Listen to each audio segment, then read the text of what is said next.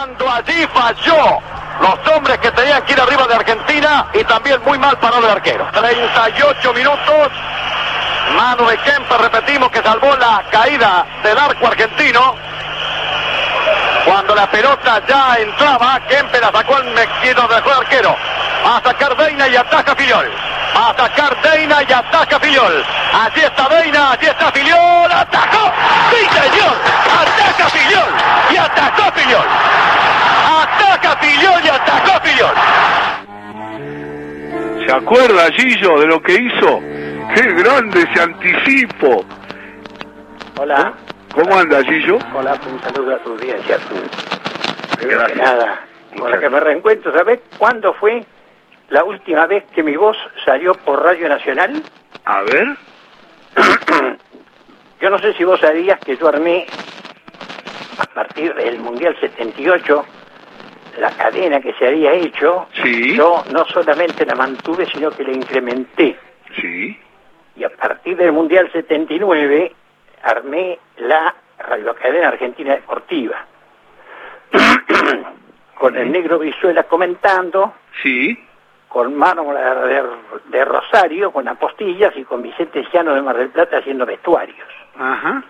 Y después mantuve con el negro las cadenas, que también las tomaba Nacional, Claro. todas las emisoras del interior, con cabecera en Radio Argentina y con única acreditación privada de LB2 de Córdoba, durante toda la etapa del, del año 80 y 81. Todos los partidos internacionales de la selección, de las giras, Ajá. se hicieron con la presencia de las filiales de Radio Nacional.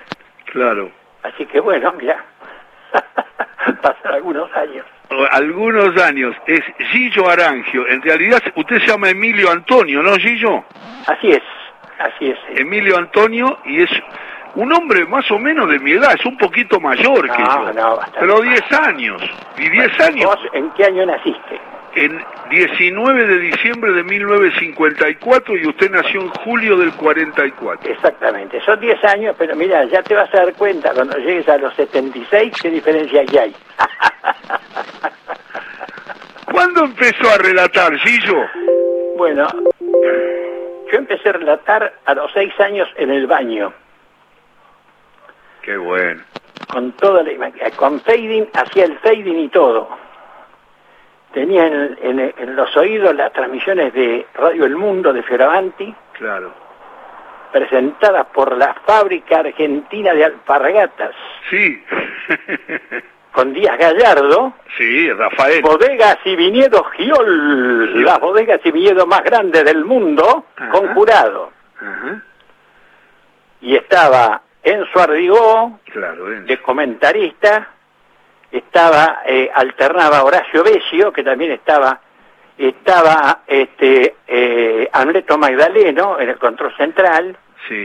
estaba Marino de Rosario, que también era el redactor suplente de cuando no estaba Fioravanti. Era el dominio de Fioravanti en las transmisiones deportivas. Digamos que el dominio de Fioravanti se extendió desde la desaparición de Perichari Claro, de Lalo Pelichari. por problemas políticos. Sí.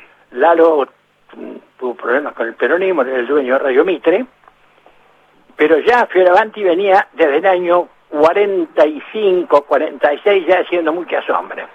Así No sé si estaba ya en Radio El Mundo. Lo que sé es que cuando armó la dupla con este Enzo, Sí. este fueron Bueno. lo más importante que había al estilo de las transmisiones de esa época. Después vino Muñoz, ya Muñoz venía empujando desde el año 52 por Rivadavia. Una pequeña curiosidad, Gillo. Estoy hablando con Gillo Arangio, Sí, sí, sí. relator de fútbol y Vos querés editor. saber cuándo empecé Mar del Plata. No, yo lo que quiero decirle es que después de ese, de ese acompañamiento de Ardigó Ujú. eh, a Fioravanti vino Truco, Mario, que después comentó con usted. Bueno, es así el tema. Mario Truco, es decir, bueno, te voy a, te voy a contar, bueno, la- las historias se enganchan, ¿viste? Porque si no, ¿tenés tiempo o no? Sí, cómo no. Y para eso lo llamé. Bueno, ok, quiero decir que, que además Apu y yo trabajamos juntos en el Mundial 78. Exactamente. Y Porque no, no, yo- no nunca fui de su equipo, nunca fui de, de su equipo. No nos cuando y cuando yo lo quise tener en mi equipo, él después cerró con Sport 80. ¿Te Claro. acordás, Sapo? Así Que es, me hiciste dar una gran bronca, bueno, ya, ya te perdoné. Gracias. Qué lindo. Claro, llegaba Víctor Hugo. Yo le había dicho que no porque estaba con Parnizari y después me llamó Gillo y me dice ahora este, ve- venís con nosotros, qué sé yo, y yo le dije no, ahora voy con, con Sport 80. sí, sí, yo, yo me acuerdo, y hiciste bien además. Este, Bueno, me encontré con Víctor Hugo, cosa que es importante, ¿no? por supuesto. Este, un- es, es un- es un amigo de la infancia, como le digo yo. Ajá. porque nos conocimos con Víctor Hugo en la puerta del Hotel Tequendama en el mes de marzo de 1967. Ah, uh, Él había empezado en Colonia y había viajado con Ardigó con el Enzo, a los claro. partidos de Racing y River con eh, Millonarios o Independiente Santa Fe, no me acuerdo cuál de los dos, y este eh, Independiente Medellín. Ajá, ajá. Este, entonces estaba paradito en la puerta, Víctor Hugo paradito flaquito y paradito alto en la puerta, y la mujer de Enzo, ¿la conociste vos? No, Ah, bueno, un personaje absoluto. Tan o más personaje que Enzo, era cubana ella, había sido una gran vedette en su momento, una mujer eh, hermosa, aunque grande, y además tenía una boca sucia terrible. No y le dice a Víctor Hugo, che, Gillo, vení para acá, me dice, vení para acá, a ver si te llevas a este pum, pum, punto suspensivo, a ver una vuelta, a ver unas minas, se la pasa encerrado en el hotel. Era Víctor Hugo, mirá vos, Qué cosa. se ve que él va a vivir de, ma- demasiado. Y desde ese momento con Víctor Hugo tuvimos una relación este, de amistad pese a la competencia, Sí. hemos compartido hoteles, timbas, ¿Sabe que lo valoro Viajes. mucho como relator? ¿Sabe? Este, sí, bueno, yo creo que, en fin, yo fui una estrella fugaz, digamos que acumulando todos mis años de Mar del Plata y Buenos Aires del relato no llegan a los 25 años, pero de cualquier forma creo que dejé una modesta marca este, en esos años en los que la radio era muy importante y los que estábamos en la radio, lo fuéramos o no, parecíamos importantes. Yo no sé qué importante fui, no me sentí demasiado porque dejé el relato a los 40. po. Cuando Ah, los demás empiezan yo lo dejé. Era muy chico. A los 40 años lo dejé. Este, porque un día Víctor Hugo me preguntó por qué y yo le dije porque me sentía Fittipaldi en el Copa Azúcar. Sí, me acuerdo de esa declaración suya. Bueno, quiero aclararle a la gente que Fittipaldi fue un... No me quiero ni comparar con él, fue un gran campeón de Fórmula 1 con McLaren. Le habían dado un auto que era muy inferior a No, no, no, era el auto del mismo, que es lo que empezaba a mí. Por eso, él se Ah. construyó su propio auto y yo me construí mi propia realización. Claro, claro. Yo salvo eh, los primeros años, hasta el año 73, y el interreño del año 78 que trabajé para Marín, yo Sí. después fui mi propia productora. Así que a los 40 años este, yo ya no tenía nada más que hacer en el medio, porque no tenía radio como para pelear. Eh, no había radios que tomaran el redactor y a mí no me iban a tomar por mis antecedentes de personalidad. Así que, eh, como yo tenía otra actividad eh, de militancia por mi relación con el movimiento obrero y con el peronismo, Claro. este, asumí otras funciones durante unos cuantos años, hasta que un día, decep- como del mismo modo que me- decepcioné de mi carrera futbolística, me decepcioné de mi carrera en donde estaba. Consideré que mis ideales no eran los que comulgaban las personas con las que estaba y me alejé de todo. Así que a los 40 años se terminó mi carrera del fútbol y a los 50 años puse punto final a toda actividad que estuviera relacionada con mis ideales o con mi profesión. Me Es- dediqué es- exclusivamente a disfrutar de lo que había hecho trabajando, trabajé en otras cosas, este, tuve otros, otros negocios, otros comercios, y bueno, y un buen día este, acompañé a mis hijos, este, y hace ya 6, 7 años que no hago nada, absolutamente. Pero vamos a volver hacia atrás si vos querés. No, pero quiero decirle a la gente que sepa que estoy hablando con Chillo Aranje, un, un relator muy destacado, que se dejó muy joven de relatar y que después fundó y dirigió publicaciones, noticias gremiales, Argentina mi país, la seguridad social en la Argentina y después, como él describió, eh, dejó eso también y ahora hace muchos años que está contemplando la vida, Gillo. Sí, digamos que no, pensando, escribo libros virtuales, querido Apo. Es hermoso. Vos a lo mejor como todavía estás muy activo, no tenés tiempo para eso. O yo soy muy vago, me encanta hablar, pero no mucho escribir, aunque he escrito mucho, más de lo que yo me imagino, a veces reviso y me encuentro con que he escrito bastante. Entonces me dedico a hacer los libros virtuales. ¿Sabes cómo son los libros virtuales? A ver. Bueno, son todas ideas con títulos y todo, porque siempre fui un buen titulero como buen publicista, que lo he sido. Ahí sí, ¿ves? Ahí, ahí no soy modesto. he sido un buen marketinero político y un buen publicista. este, y un buen promotor. Ajá. Entonces ahí agarro y dibujo, empiezo a pensar, pienso, pienso, pienso, y tengo un montón de puntos, digamos, a partir de los cuales este, eh, desarrollo, a partir de un concepto, desarrollo, digamos, este, maneras de instrumentarlo desde el pensamiento. Entonces, Qué interesante. eh, el tema es así. Un día yo tuve mucha militancia política, más de lo que la gente piensa, muchísima más, pero mucha más. Sí, sí. Pero, digamos, no, no en un primer plano. Y he resignado muchos aspectos, ¿eh? Yo tuve, yo pude haber cumplido muchas funciones, sin embargo, nunca quise ser funcionario público ni nada por el estilo, por mi personalidad. Así es. Tenía una forma de ser, ni buena ni mala, es la mía, y bueno, cada uno es como es, ¿no? Este, entonces, este, eh, le, le preguntaron a, a Platón, el discípulo de Sócrates, Sí. por qué él no se había dedicado a la política, siendo que este, casi toda su familia era política y la casta, digamos, a la que él pertenecía, casi toda hacía política. Él dijo que no se iba a dedicar a la política porque él se dio cuenta que eh, desde la política todos los problemas de la ciudad, que así se le llamaba en aquella época, no país ni república, desde la ciudad, este, eh, se repetían y se repetían, pasaban los gobiernos y, y él se dio cuenta entonces que los problemas de la ciudad no se podían resolver desde la política si antes no se resolvían desde la filosofía. O sea que yo a partir de eso he desarrollado toda una línea de pensamiento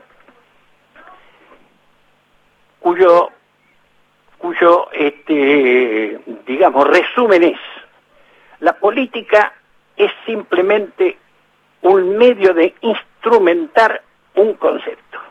Nada más. Nada más No es la creadora del concepto de la filosofía sino la instrumentadora posiblemente si yo estoy en lo cierto o cercano, vamos a encontrar una explicación de los problemas de la Argentina. Entonces, a partir de un concepto que son las cosas justas, hay que encontrar la forma de instrumentarlas. Y ahí es donde uno comienza a pensar y pensar y pensar, no porque haya encontrado la forma de hacerlo, pero nada se puede hacer si antes no se piensa en ello. Quizá algún día los argentinos nos pongamos de acuerdo en que todo se trata de una cuestión de intereses y que desde la política lo que tenemos que hacer es moderar los intereses y tender un puente de plata para que esos intereses confluyan en un interés común.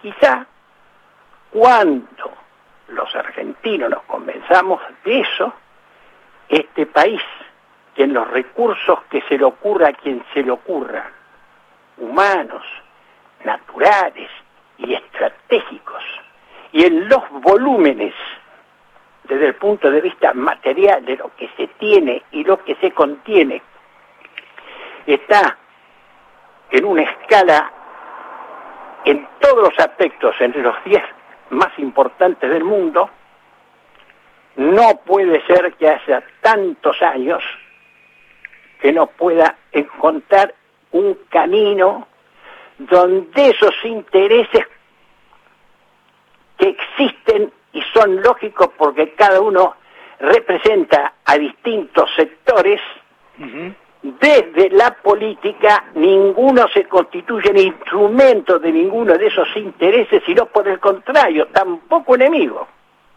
sino en el moderador, reconociendo que esos intereses existen y que lejos de combatirlos, lo que hay es hacerlos confluir. Como decía el general Perón, todo en su medida y armoniosamente. Mire usted, no me encontraba hablando con usted en esos en esos lugares y me parece muy interesante. Gillo, ¿me deja volver a los relatores de su época? Con mucho gusto. Te voy a decir, apoyó, soñaba siempre con ser relator, jugador de fútbol. Ajá. Pero era muy maleta. Eso sí, bastante cerebral, pero muy malo. Malo era técnicamente. Sí, nada, sí, nada, nada, viste, nada, medio, o sea, mis piernas no reponían al cerebro, mi cerebro iba a una velocidad muy superior a mis piernas. ¿Qué, qué, qué relator destaca, eh, Gillo? Porque usted es un hombre muy de, de análisis. Ah, yo, yo, yo creo que esto, ah, pues mira, esto siempre hubo es decir, cuando un problema está en el aire, un hombre está en el aire mucho tiempo es porque hay gente, es decir, tiene que partir de esto. El valor de nuestro trabajo lo da la audiencia, ese es un valor, es el valor que, eh, digamos, eh, este, este, cuantitativamente el más importante. Después el cualitativo tiene que ver con el gusto de cada uno. Claro. Que no significa que eso sea lo acertado, sino sea el gusto de cada uno. Claro. Bien, correcto. Yo, si voy a asociar lo que me gusta a mi personalidad, quizás sea injusto, porque simplemente voy a, voy a ver en función de lo que me gusta a mí, que es muy cercano a lo que yo hice. Claro, claro. Pero yo entonces no elijo desde allí, sino que voy, digamos, valorando los tiempos de aquel que ha logrado entrar en la consideración de la gente. Y de los estilos, porque usted, por ejemplo, está más cerca de Fiora o de Muñoz. No, no, si vos, si vos me...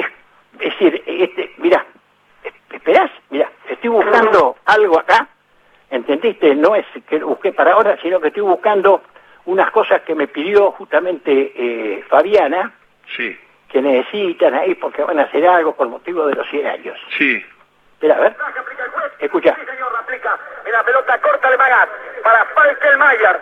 Va llevando el número 6, cruza hacia el centro para Magat, se metió velocidad, tira hacia la izquierda. Cuando hay fuera de juego evidente del número 11.000, pero antes cobraron la infracción contra Magat. ¿Está sentido, Gareca? Este se parece a alguien. Siente un cachito más. Ricardo Gareca. Cabezazo en lo alto, pelota dividida con un alemán hace dos o tres minutos. Fue con ese cabezazo en buena jugada argentina en ataque que culminó con un toque suave de Gareca. El alemán tocó la cabeza. Es usted. De despejar. Atención al tiro libre para Alemania. Es usted, Gillo. Te dejo. Ya está. ¿Ese es parecido a alguien? No. Era él. Ahora, no siempre fue así. ¿Quién era? Este soy yo. Por eso. ¿Eh? Por eso. Es decir, no siempre fue así, porque primero, en mis primeros años, yo tenía, es como los cantores. Claro. Es decir, vos primero que nada, es decir, vos para hacer algo que sea creativo, que la creación, es porque te gusta ese arte y, y en algún espejo te has mirado. Claro. Claro. Y yo me miré en el espejo de, Fiora, de, Fioravanti, de Fiora. y el pibe de 20 años tenía giro de Fioravanti, claro. Eh, pero pero pero de pero hay, eh, el del comienzo. Claro. No imitaba giros. No, no, ya sé. Pero yo ya, digamos, a partir de los a ver, 25, 26 años, después de cuatro o cinco años de relato, yo armé mi propio ritmo, mi propia... Claro. eh, eh, eh, yo hice vocalización y canto, este, mi voz era una voz muy potente, este, y desarrollé mi propio estilo de, de relato. Eh, di- digamos que mi relato era inconfundible, que quizás eso es lo que marca un hito, porque si vos lo escuchás, es decir, cuando tu relato es inconfundible, que la gente te reconoce por las voces porque entraste, Y claro. entraste. Entonces, ¿quién no reconocía a Fioravanti por su voz? Al Gordo Muñoz, Así es. a Cafarelli, a Curcu, a Bernardino Veiga, Sí, a Alfredo Arostegui, sí. este, a Ortega Moreno, este, a Roberto Moreno, este, a, Ricardo Arias, y, te- a Peiré, y te estoy nombrando a Ricardo Podestá, al negro Bullrich, y me estoy olvidando quizás de alguno injustamente, al, al, al, lo- al loco Saro, Sí, a Pablo. a Hueve de, de, de Córdoba, Osvaldo. sí. a, a Juan Carlos Morales, Sí, sí. este, bueno, en fin, cada uno, cada uno a su manera fue desarrollando su propio estilo Sí. y le entregó a cada persona que como de costumbre el oyente Eligió. en los eventos acude a vos o por gusto o por necesidad. Sí. Cuando puede elegir es por gusto y cuando no puede elegir es por necesidad. Claro. Es la voz de Gillo Arangio, Gillo, y como oyente, porque después que usted deja, escucha eh, Sí, qué, escuché, concepto. no, no, yo lo he escuchado, este, en fin, pero no, no, no. No mucho. Te diría que... eh, eh, No, le iba a preguntar por Víctor Hugo. no, no, no, pero Víctor Hugo... criterio no, como relator. lo dejo, escúchame, Víctor Hugo es un hito como el de Fioravanti y como el de Muñoz. Víctor Hugo es un hombre que su personalidad desde muy joven estuvo desarrollada. Él tuvo muy poco tiempo metido a relatores uruguayos en, la oreja y fue desarrollando un este relato en, función de lo que él mismo era, un, un- un creativo, un poeta, un periodista, un crítico, en fin. Eso, eso, eso- eso- ya está. Él, él está clavado ahí este, en la historia del relato como uno de los más grandes, sin duda. Tan grande en su época como lo fue Muñoz en la suya, Fioravanti en la suya, Lalo Perichiari en la suya, Sí. y hasta y hasta el, el, el, el, el, el- el mudo Luis Elías Ojit, que fue uno de los primeros que empezó a relatar fútbol. Así es.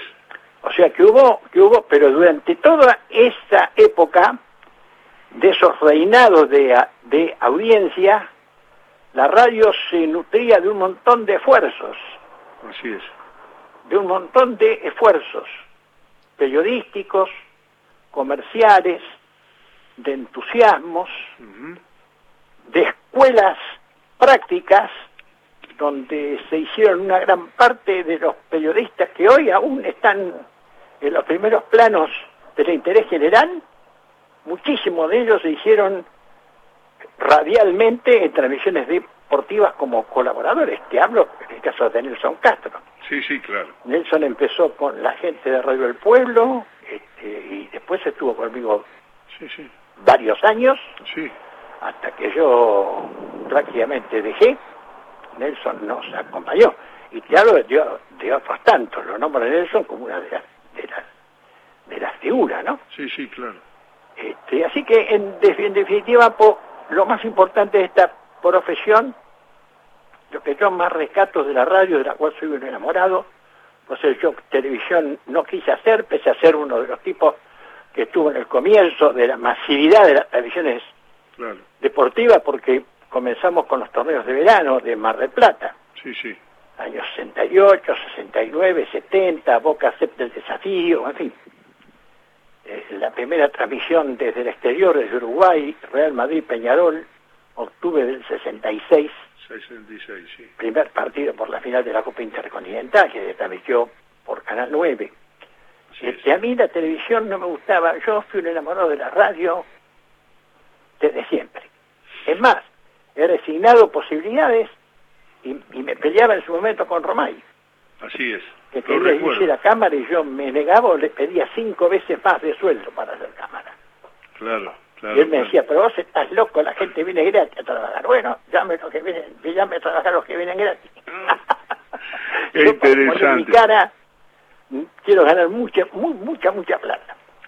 Y mirá que empecé haciendo televisión a los 17 años en Mar del Plata, ¿eh? Y claro. a los 20, en Canal 8. Pero me molestaba que la gente eh, me mirara, eh, se me viniera encima. Me gustaba que me reconocían por la voz, falta vanidad. Era lo de la lo de la radio. Somos de la radio, Gillo. ¿Eh? Querido, lo tengo que interrumpir porque se me vienen las noticias. No, y yo también, este... ¿Usted va a ver el partido? A prender una pipa y a escuchar el, y a ver el partido del Barça, yo soy fanático. No sabe lo que nos gustó reencontrarlo y a mucha gente, Gillo. Bueno, y, muchas gracias por aceptar la nota. Bueno, por contrario, te, te agradezco a vos que te acuerdes de este viejo. Chao, maestro. Adiós, querido. Muchas Hasta luego. Gillo Arangio, un destacado relator de la historia de la radio, charlando con nosotros.